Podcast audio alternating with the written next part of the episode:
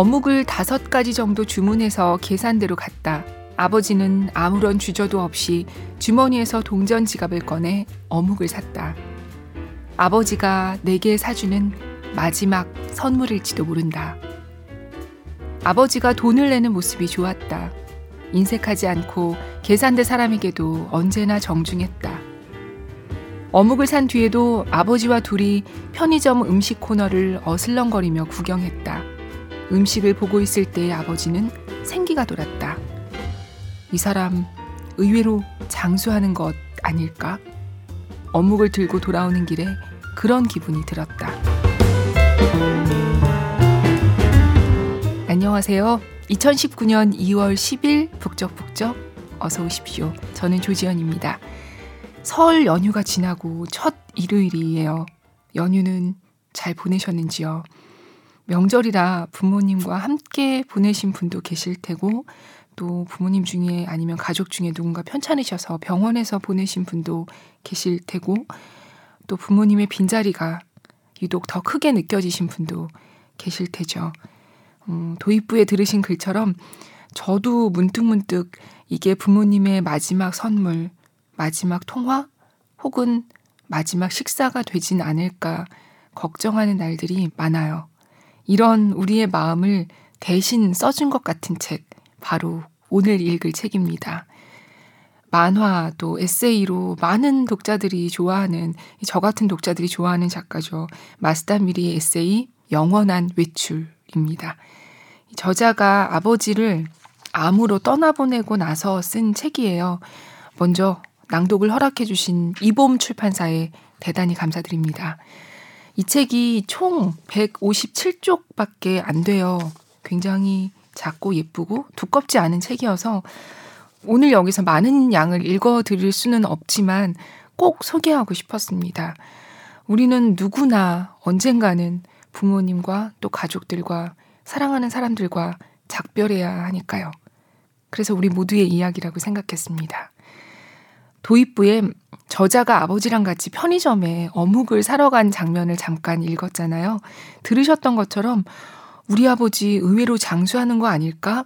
저자가 이렇게 기대를 하는 순간도 있었지만 이때는 이미 아버지가 암 사기로 병원 치료도 마다하고 집에서 마지막 시간을 보내고 있을 때였습니다. 오늘은 먼저 저자가 아버지의 병에 대해 들었던 날, 그 순간으로 가보겠습니다.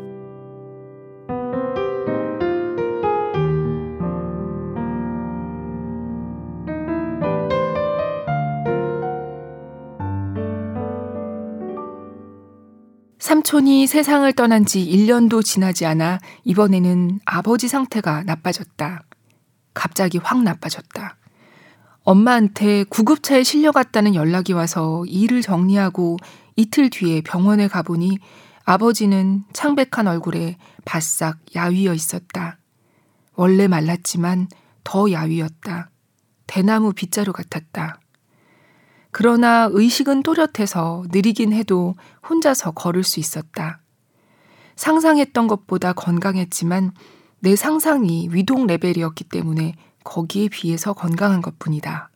아버지 침대는 4인 병실에서 복도 쪽에 있었다. 아버지와 엄마가 나란히 침대에 앉아 있었다. 나는 한 개 있는 동그란 의자에 걸터 앉았다. 걱정해서 달려왔지만 그런 느낌으로 아버지를 마주하기가 어색해서 여름 휴가라 가볍게 내려온 딸을 연기했다. 여기 밥은 맛있어요? 밝게 물었더니 죽이야 하는 아버지. 몰래 후리카케를 뿌려서 먹는 것 같다. 체력이 떨어져서 성량도 떨어졌다. 평소 같으면 진절머리 날 정도로 목소리가 큰 사람이다. 힘없는 목소리로 아버지가 말했다. 비스킷이라도 먹고 싶지만 매점까지 가서 사오는 것도 귀찮아서 안 갔어. 비스킷을 사왔으면 좋겠다는 말을 애둘러 하는 것이다. 제가 사올게요. 지갑을 들고 일어서서 엘리베이터를 타고 1층에 내려갔다. 환자에게 먹고 싶은 것을 요청받는 것은 기쁘다. 그가 살아있는데 공헌할 수 있다는 기쁨이다. 작은 매점에는 입원한 사람과 문병 온 사람에게 필요한 것들이 적절하게 진열돼 있었다. 아버지가 지금 먹고 싶은 것은 아마 모리나가 제과의 초이스나 문라이트일 것이다. 옛날 맛을 좋아할 것 같았다. 잠시 고민하다 초이스를 샀다. 아버지에게 마지막 선물이 될 비스킷일까? 눈물을 꾹 참고 병실로 돌아와서 이거면 돼요? 비스킷을 건네자 아버지는 그날 가장 환하게 웃었다. 차도 마시지 않고 세 개를 먹더니 만족스럽게 자리에 누웠다. 성격 때문에 손해를 보는 사람이다. 성미가 급해서 이내 발끈한다. 그 탓에 아버지는 남들과 걸핏하면 충돌하고 그럼 때려치우겠어. 니들 맘대로 해. 등등 그 자리에서 결론을 내리고 손해를 보는 타입이다. 반론을 하면 발끈한다. 설득하려는 사람한테 발끈한다. 마음대로 일이 풀리지 않으면 발끈한다. 발끈하기만 하는 아버지. 그 탓에 나도 몇 번이나 부딪혔다. 한 번은 대판 싸워서 그때는 평생 안 볼 거라 생각하며 도쿄로 돌아왔다. 그 녀석 결혼식에는 절대 안 가. 아버지가 호통쳤다는 얘기를 나중에야 엄마한테 들었다. 내 결혼 이야기는 한 번도 나온 적이 없는데 결혼식 얘기부터 하는 아버지. 그만큼 기대하고 있었던 것이리라. 결국 2년 정도 걸려서 어영부영 화해했지만 아버지의 급한 성미는 여전했다. 이런 성격으로 잘도 정년까지 일을 했구나 싶지만 철강회사 현장 감독이라는 직업이어서 가능했을 것이다.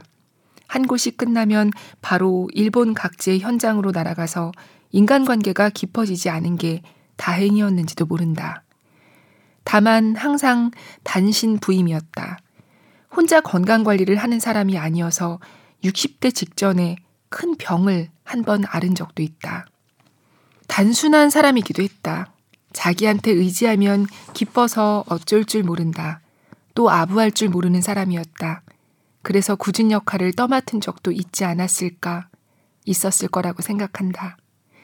그러나 정작 당사자는 의식하지 못하고 의기양양하다. 즐거울 때만 웃는 무뚝뚝한 사람. 근면한 노력가, 성실한 사람이다. 인색하지 않은 것은 아버지의 미덕이었다. 아버지의 주치의가 불렀다. 젊은 남자 선생님이었다. 나란히 앉은 엄마와 내 앞에서 선생님은 컴퓨터 화면을 보여주며 설명했다. 화면에 나타난 수치를 보여주어도 솔직히 뭐가 뭔지 모른다. 그렇다고 보여주지 않을 수 없을 것이다. 암의 단계는 1, 2, 3, 4의 4라고 한다. 말기다. 선생님이 부른 것은 본인에게 알릴지 말지 가족의 방침을 묻기 위해서였다. 아버지가 암이라는 얘기는 엄마한테 전화로 들었지만 말기인 것은 엄마도 처음 들은 것 같았다. 그 문제는 어떻게 대답해야 할지 나는 어머니 얼굴을 보면서 대답했다. 여동생도 있으니 일단 셋이 의논해도 될까요? 그게 좋겠네요 하고 선생님도 말했다. 참고로 선생님은 어떻게 생각하세요? 물어봤더니 알리는 것이 좋지 않겠는가 하는 의견이었다.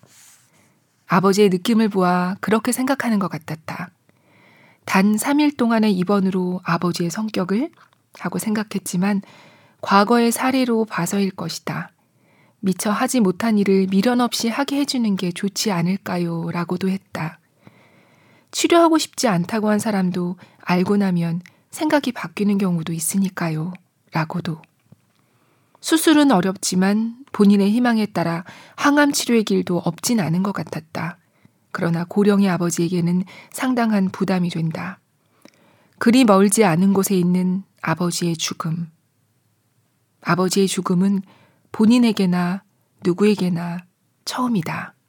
선고를 들은 뒤 아버지는 어떻게 하고 싶다고 할까? 현 단계에서는 빨리 집에 가고 싶다는 말만 하고 있다. 암 치료를 받지 않는 쪽이라면 이 병원에서 더 이상 할 수 있는 게 없어서 퇴원할지 병원을 옮길지 선택해야 하는 것 같다. 집에 가고 싶다면 가는 것도 좋지만 앞으로 하루하루 체력이 떨어질 거란 건 쉽게 상상할 수 있었다. 역시 이런 일은 가족이 먼저 말을 꺼내야 하나 망설이면서 물어봤다. 저 아버지의 남은 시간은 얼마나 될까요? 대략 6개월이라는 것이 선생님의 견해였다. 그 말을 듣고, 아, 생각보다 기네. 내가 의도적으로 웃으며 말하자 선생님도 엄마도 웃어서 팽팽했던 분위기가 조금 느슨해졌다. 생각보다 길었다. 솔직한 심정이었다. 그만큼 아버지 상태는 나빠져 있었다. 겨우 두 달 전에 만났을 때는 반일이며 그라운드 골프를 즐겼는데 일단 돌아가서 엄마와 동생과 셋이서 얘기를 나누기로 했다. 밤. 동생 차로 패밀리 레스토랑으로 향했다. 집에서 얘기하기보다 바깥이 냉정해지지 않을까 생각해서다. 공교롭게 패밀리 레스토랑은 만 원이어서 할 수 없이 여가 백화점까지 가서 식당가에 일본식 스위츠 카페로 들어갔다. 일본식 스위츠 카페니 엄마는 안미츠, 나는 말차 와라비 모찌를 주문. 무슨 말을 들었는지 모르는 동생만 커피를 주문했다. 이러저러한데 아버지한테 알릴래? 쥐치와의 대화를 설명한 것은 나다. 숙연한 분위기에서도 나와 엄마는 단맛을 우적우적 먹었다. 의논한 결과 아버지에게 진실을 말하기로 했다. 나 같으면 가르쳐 주길 바라겠다는 것이 세 사람의 생각이었다. 물론 알리는 것은 의사에게 맡겼다. 그럼 그렇게 하는 거로 카페에서 헤어져 나는 그 길로 도쿄로 신칸센 막차에서 감자칩을 안주 삼아 캔맥주를 마시면서 아버지가 암 통보를 어떻게 받아들일지 상상해 보려고 했다. 도무지 알 수 없었다. 시즈오카를 지났을 즈음 비로소 눈물이 쏟아졌다.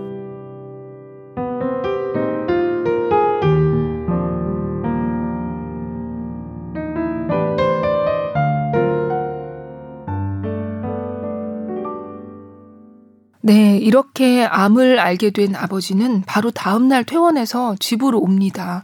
굉장히 고집이 있는 아버지잖아요. 짧은 글에서도 들으셨듯이 완강하게 집에 가겠다고 주장해서 퇴원을 하죠. 도쿄에 살면서 때때로 시간을 내서 오사카에 집에 가곤 했던 저자는 어, 아버지의 남은 시간 동안 뭘 하면 좋을까 생각하다가 아버지의 얘기를 듣기로 합니다. 아버지의 지긋지긋하게 가난했던 어린 시절, 또 일하느라 정신없이 바빴던 젊은 시절, 그리고 어릴 적 당신의 아버지와의 추억을 말하는 어린 아버지. 저자는 마치 타임슬립처럼 이야기를 통해서 아버지를 새로 발견하기도 하고 더 이해하게 되기도 해요. 어, 이번엔 아버지의 수학여행이라는 제목의 글 중에서 두 부분만 뽑아서 읽어볼게요.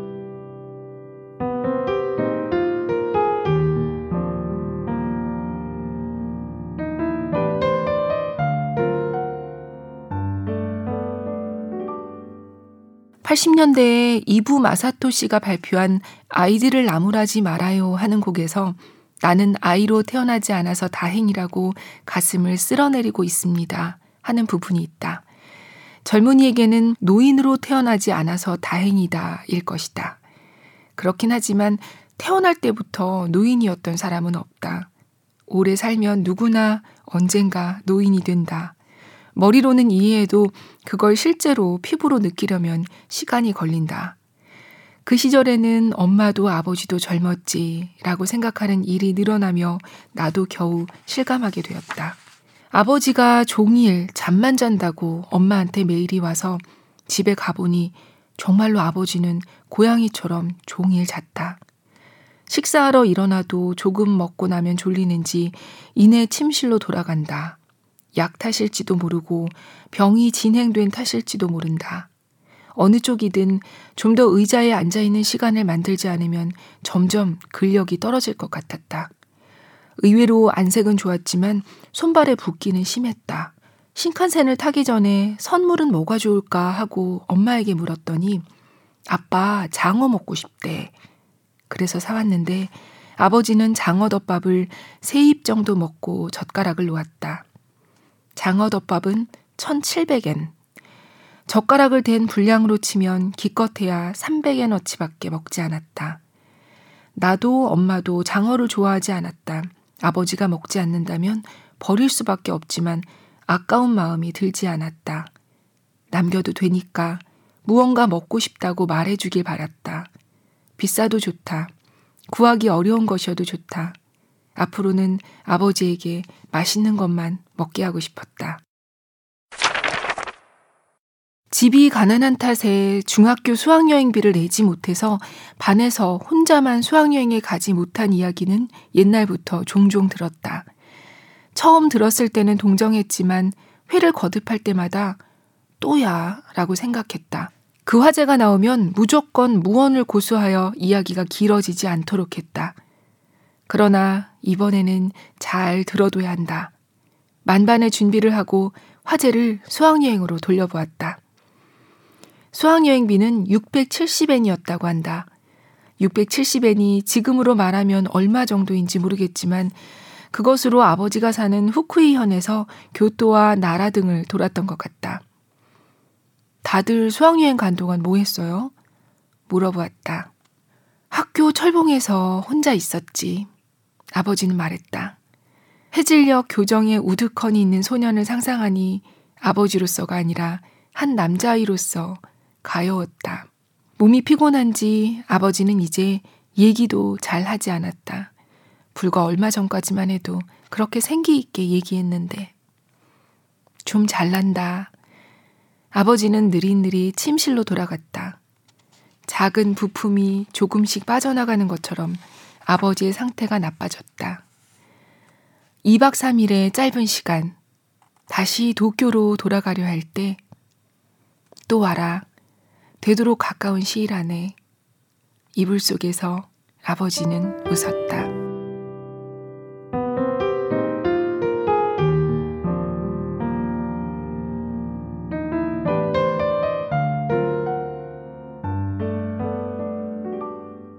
그리고 저자는 다시 아버지를 만나러 가게 됩니다.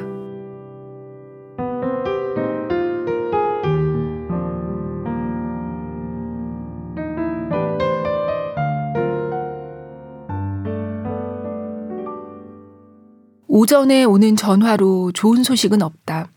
스마트폰에 뜬 이름은 엄마였다. 전화를 받기 전 크게 숨을 들이마셨다. 아버지의 용태가 심각하다고 한다. 앞으로 2, 3일일지도 모른다고 한다. 알았어. 오늘 밤에 내려갈게. 음, 그래 줄래? 엄마의 힘없이 우는 목소리. 하지만 상복을 갖고 오너라 라고 말할 때는 부모다운 어조가 됐다. 나는 전화를 끊고 눈물을 글썽거리면서 저녁에 피아노 학원과 영어 회화 학원에 빠진다는 연락을 했다. 오후 미팅은 갈 생각이었다. 그리고 바로 신칸센을 타면 밤에는 오사카에 도착한다. 미팅까지 앞으로 몇 시간 남았다. 나는 작업실 컴퓨터를 켰다. 에세이를 한 편 쓰려고 생각했다. 아버지가 살아있는 세계에서 쓰는 마지막 에세이가 될지도 모른다. 내가 어떤 에세이를 쓸지 알고 싶었다. 몇 개의 연재 중에서 가장 짧은 분량의 연재를 골라서 키보드 위에 손가락을 올렸다. 아버지와는 관계없는 일상의 사소한 얘기를 쓰고 싶었다. 그런데 첫 단어가 떠오르지 않았다. 멍하니 앉아있으니 책상 위에 스마트폰이 진동했다. 엄마에게서였다. 염주도 잊어버리지 말고 하는 전화는 아닐 터였다. 얼른 받았더니 아버지가 세상을 떠났다는 연락이었다. 결국 오후 미팅도 취소하고 여행용 가방에 스마트폰, 충전기, 수첩, 지갑을 대충 넣고 상복은 주름이 지지 않도록 조심스럽게 넣었다. 마스크는 편리하다. 얼굴 전체를 가리고 울면서 야마노테선을 탔다. 시나가와 역에 도착하자 뭔가 먹을 것을 사야겠다는 생각이 들었다. 다들 허둥대느라 식사할 정신이 없을 터다. 그러나 슬퍼도 배는 고프다. 슬픔에 공복을 강요해서는 안 된다. 시나가와 역에서 샌드위치와 유부초밥을 대량으로 사서 비틀거리며 신칸센 티켓 자판기 앞에 도착했다. 이미 돌아가셨으니 서두를 필요도 없다. 그렇게 생각하며 호흡을 가다듬었다. 좌석을 고를 때, 아, 타고 생각했다. 후지산 측으로 하자. 파란 하늘이다. 맑디 맑게 갠 가을 하늘이었다. 오늘 신칸센에서 후지산 보였어요. 귀향길 풍경을 보고 하면 아버지는 그랬냐 하고 언제나 기뻐해 주었다. 신칸센이 움직이기 시작했다. 죽은 아버지를 만나러 가는 인생 최초이자 최후의 귀향이다. 오늘 밤 내가 집에 갈 때까지 살아서 기다려주길 바랐다. 엄마와의 전화를 끊은 직후엔 그렇게 생각했다. 하지만 신칸센에 흔들릴 무렵에는 그건 아니란 걸 깨달았다. 이것은 아버지의 죽음이다. 아버지의 인생이었다. 누구를 기다리고 기다리지 않고 그런 문제가 아니라 아버지 개인의 아주 고귀한 시간이다.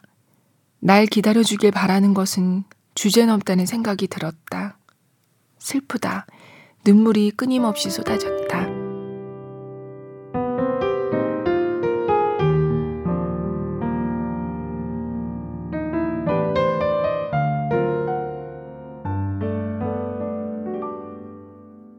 네, 이렇게 고향에 내려가서 장례를 치르고 저자는 슬픔이 파도처럼 높아졌다, 낮아졌다 하는 시간을 지나면서 그동안 아버지에게 고마웠던 것, 미안했던 것, 아쉬웠던 것, 후회되지만 다시 돌아간데도 더 잘하지는 못했겠다 싶은 순간까지 여러 기억들을 떠올리고 많은 생각을 해요.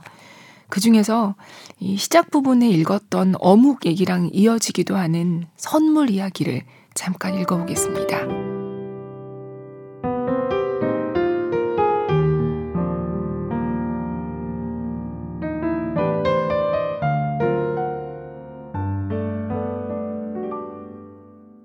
주간 문예춘추의 고령의 부모와 마흔 살의 딸, 세 식구 이야기를 연재하고 있다. 전에 이런 만화를 그렸다. 작품 속에서 딸은 퇴근하는 길에 집 근처에서 아버지를 우연히 만나 군고구마를 사달라고 한다. 둘이서 집에 돌아오는 길에 딸은 오늘 밤 아버지가 갑자기 돌아가시기라도 한다면 이게 아버지의 마지막 선물이 되겠지 하고 상상한다. 실제로 아버지가 내게 마지막으로 사준 것은 세븐일레븐 어묵이었다. 만화 속의 딸도 나 자신도 마지막 선물이 무언지는 중요하지 않다. 그것은 과거에 선사해준 다양한 추억을 떠올리게 해주는 소도구에 지나지 않는다. 아버지가 사준 것 중에 세이코 손목 시계가 있다. 잡지에서 보고 그 선전 문구에 홀렸다. 어렴풋한 기억이지만 팔을 흔들며 살아가자. 하는 문구였다. 그것은 팔을 흔들어서 시계 밥을 주는 자동 태엽 시계였다. 아버지와 둘이서 백화점까지 사러 갔다. 내가 전문대생 시절이었나. 아버지는 내내 기분이 좋았다. 다 큰 딸과 외출하는 것이 정말로 기뻤던 것이다. 주머니에서 작은 인조 가죽 지갑을 꺼내 4만엔 가까운 시계를 사주었다. 그때의 아버지는 어떤 시계를 차고 있었을까? 물욕이 없는 사람이어서 당연히 시계도 싸구려였을 것이다. 만년의 아버지는 벼룩시장에서 백엔에 샀다는 점퍼를 애용했는데 등에는 캔커피 로고가 커다랗게 인쇄돼 있었다. 아버지가 프랑스 삼색기색 봄 스웨터를 사온 것은 내 생일 밤이었다. 퇴근하자마자 옛다 하고 리본이 달린 종이 가방을 주었다. 중학생인 내게는 조금 어른스러웠지만 입어보니 잘 어울렸다.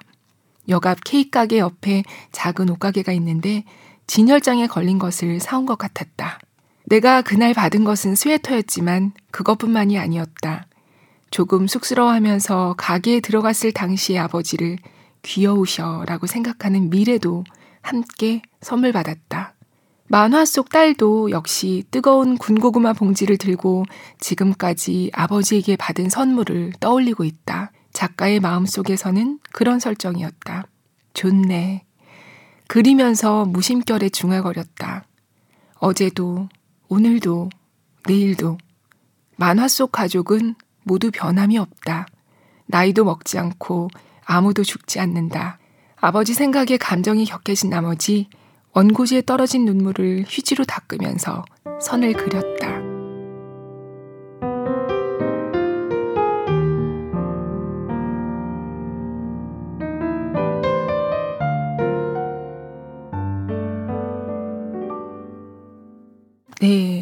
여기서 나온 만화, 이 작가가 주간 문예 춘추에 연재하고 있다고 한 그 작품은 한국에서 세 권이 번역돼 나와 있어요. 평균 연령 60세 사와무라 시댁 이야기라는 제목의 작품인데요. 70세 아버지, 69세 어머니, 40세 딸, 이렇게 세 가족의 이야기예요. 오늘 북적북적이 함께 읽고 있는 이 책, 그 영원한 외출 중간중간 나오는 얘기 중에 만화 사와무라 시댁에 등장하는 장면이 연상되는 것들도 여럿 있어서 어, 작가의 실제 부모님 얘기가 만화에도 녹아 있구나 싶었는데 이렇게 눈물을 흘리며 그린 장면도 있던 거였네요.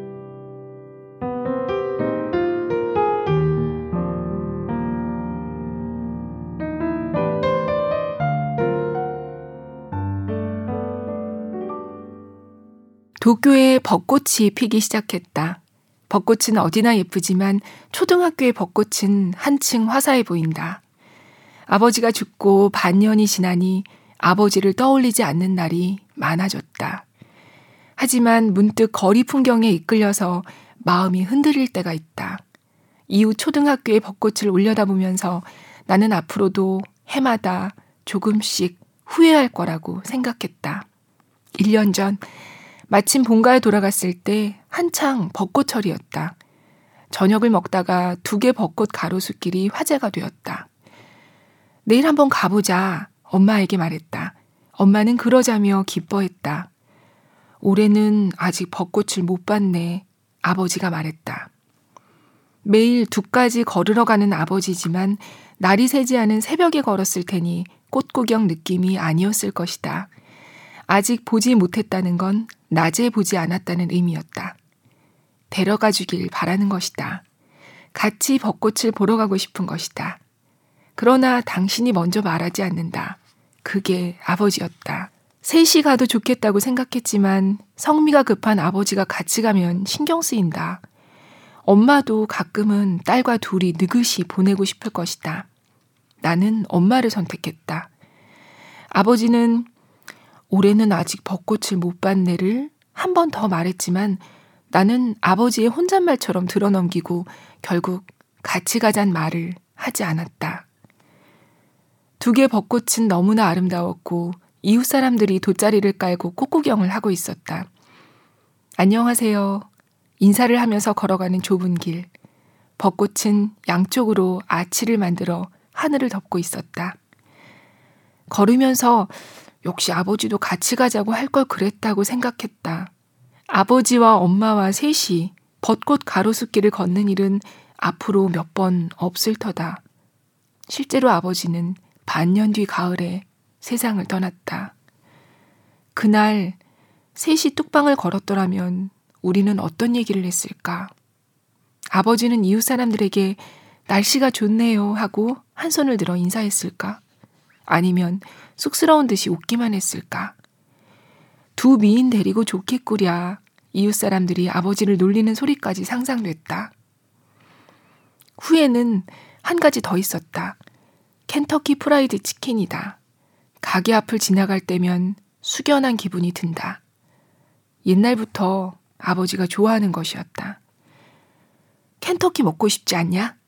아버지가 그렇게 물을 때는 자신이 엄청나게 먹고 싶을 때지만 일단 가족 누군가에게 동의를 얻고 싶어 했다.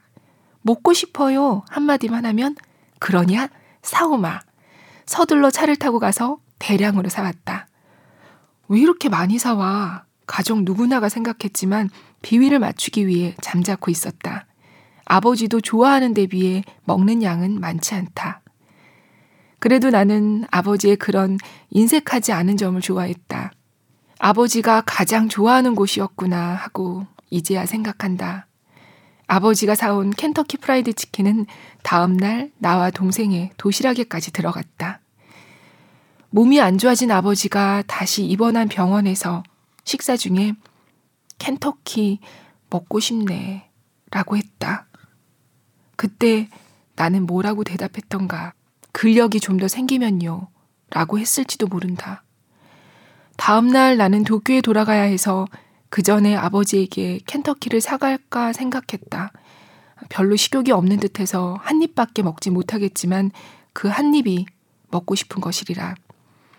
그러나 역앞 켄터키 프라이드 치킨까지는 버스를 타야 했다. 집에서 버스 정류장까지 걸어가서 버스를 기다렸다가 이래저래 하면 다시 돌아올 때까지 1시간 이상 걸린다.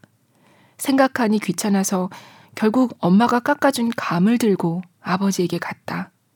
감을 다 먹고 아버지는 천천히 침대에 누웠다.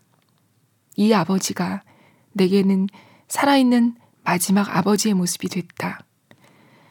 병실을 나가는 내게 또 와라. 아버지는 조용한 목소리로 말했다. 벚꽃 가로수길과 켄터키 프라이드 치킨. 나란히 써놓고 보니 아무런 맥락도 없다. 그러나 어떤가 순수하게 마음을 전하고 귀찮아하지 말고 살라는 아버지의 마지막 교훈으로 받아들일 수도 있을 것 같다.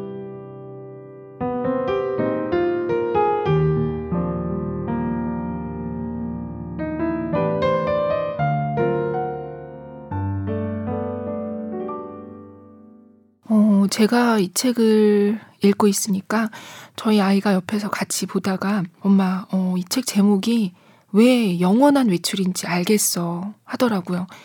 왜 그런 것 같아? 했더니 아버지가 다시는 돌아오지 않는 거잖아. 그렇게 말하더라고요.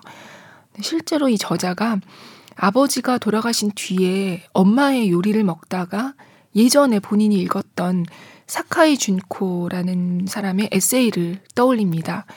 어머니가 갑자기 세상을 떠나고 아무도 살지 않는 친정에서 냉장고를 열어보니까 카레가 있었대요. 사카이 준코는 이렇게 썼다고 해요. 이 카레는 아마 엄마가 영원한 외출을 하기 전에 자식에게 남긴 마지막 음식이지 않을까. 그리고 저자 마스다 미리는 생각합니다. 나도 언젠가 그런 요리와 마주해야 할지도 모른다. 네, 저 역시 그런 생각을 요즘 자주 해요. 이번 겨울에도 친정에서 보내준 김장을 김치 냉장고에 차곡차곡 넣었는데 유난히 뭉클했어요. 언젠가는 엄마의 마지막 김장을 받게 되겠지? 그리고 엄마의 된장과 엄마의 매실즙으로 요리를 하는 그래서 엄마랑 비슷한 맛이 나는 음식을 만드는 것도 끝나게 되겠지? 뭐 이런 생각이 들었는데요. 앞서도 잠깐 말씀드린 마스다 미리의 만화 사, 사와무라 시댁 얘기 중에 이런 에피소드가 있어요. 어머니가 사진 정리를 하다가 갑자기 이런 생각을 해요. 내가 죽으면 우리 딸은 영정 사진으로 뭘 고르려나 하고요. 그리고 이렇게 마무리돼요. 그때 딸의 심정을 상상하니 노리의 씨는 마음이 아팠지만 그래도 잘 극복하도록 키웠다고 생각했습니다. 네, 우리는 잘 극복할 수 있을까요? 그리고 아까 저자가 자신의 만화 속 주인공들은 늙지도 죽지도 않는 걸 부러워하잖아요. 그런 마음이 드러났던 이 저자의 다른 에세이가 생각났어요. 그렇게 쓰여 있었다라는 제목으로 2017년에 나온 책인데요. 그 중에 야키소바와 난리굿이라는 제목의 글에 이런 내용이 있었어요. 잠깐 읽어볼게요.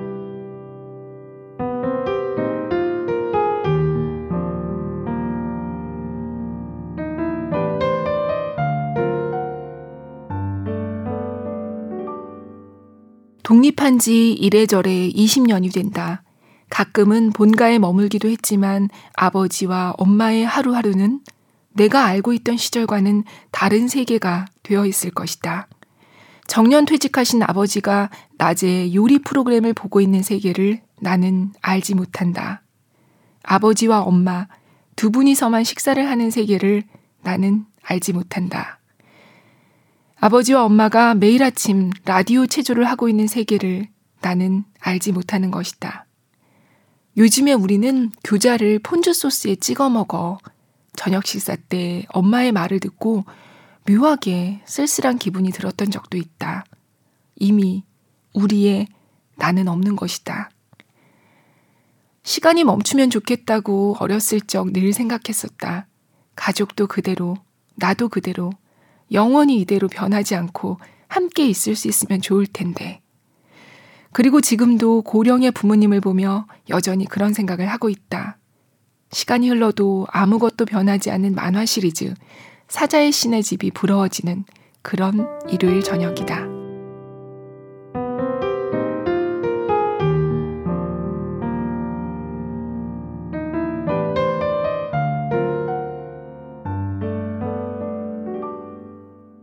오늘 소개한 영원한 외출은 팟캐스트 준비하느라고 여러 번 읽게 됐어요. 읽을 분량을 적게 골라야 되는데 다 읽고 싶고 고민하느라고 읽고 또 읽고 했는데요. 그래서 참 감사하다는 생각이 들었습니다. 팟캐스트가 아니었다면 아마 한 번 읽고 또 몇 년 뒤쯤 한두 번 더 읽었을 수도 있을 텐데 이번에 읽을 부분을 고르느라고 여러 번 읽은 덕분에 제가 처음 읽을 때 발견하지 못한 그런 저자의 감정을 더 많이 함께 할 수 있었어요. 그리고 이 책에는 이렇게 아버지 얘기 말고도 그냥 우리가 나이 들고 살아가는 얘기가 같이 녹아 있어요. 그래서 읽으시는 분들이 모두 각자의 자리에서 더 와닿는 부분들이 따로 있을 거라고 생각합니다. 소중한 사람을 이 세상에서 잃었다고 해도 있었던 것을 나는 알고 있다. 알고 있으니 괜찮다. 네, 청취자분들께 따뜻함이 전달된 시간이었으면 좋겠어요. 그리고 지난 방송 이후 팟빵 게시판에 복귀 환영한다고 댓글 남겨주신 포이포이님, 반소님, 울부지 감독님, 좋은 책, 나쁜 책, 이상한 책님, 채원석영님, 차코님, 징글님, 그리고 평소 아이튠즈로 듣는데 댓글 남기고 싶어서 팟빵 가입해 주셨다고 하신 레인 줄라이님, 감사합니다. 그리고 토홍님은 쉬는 동안 건강 잘 챙겼냐고 물어보셨는데요. 제가 북적북적만 쉬고 일은 계속해서 그렇게 많이 챙기지는 못했어요. 어, 모두 응원해 주셔서 감사합니다. 그리고 댓글 너머에 수많은 청취자분들께도 늘 감사드립니다. 감사한 마음을 제가 어떻게 보답해야 할지 모르겠어요. 저는 또 다다 다음 주 3월 3일에 찾아뵐게요. 안녕히 계세요.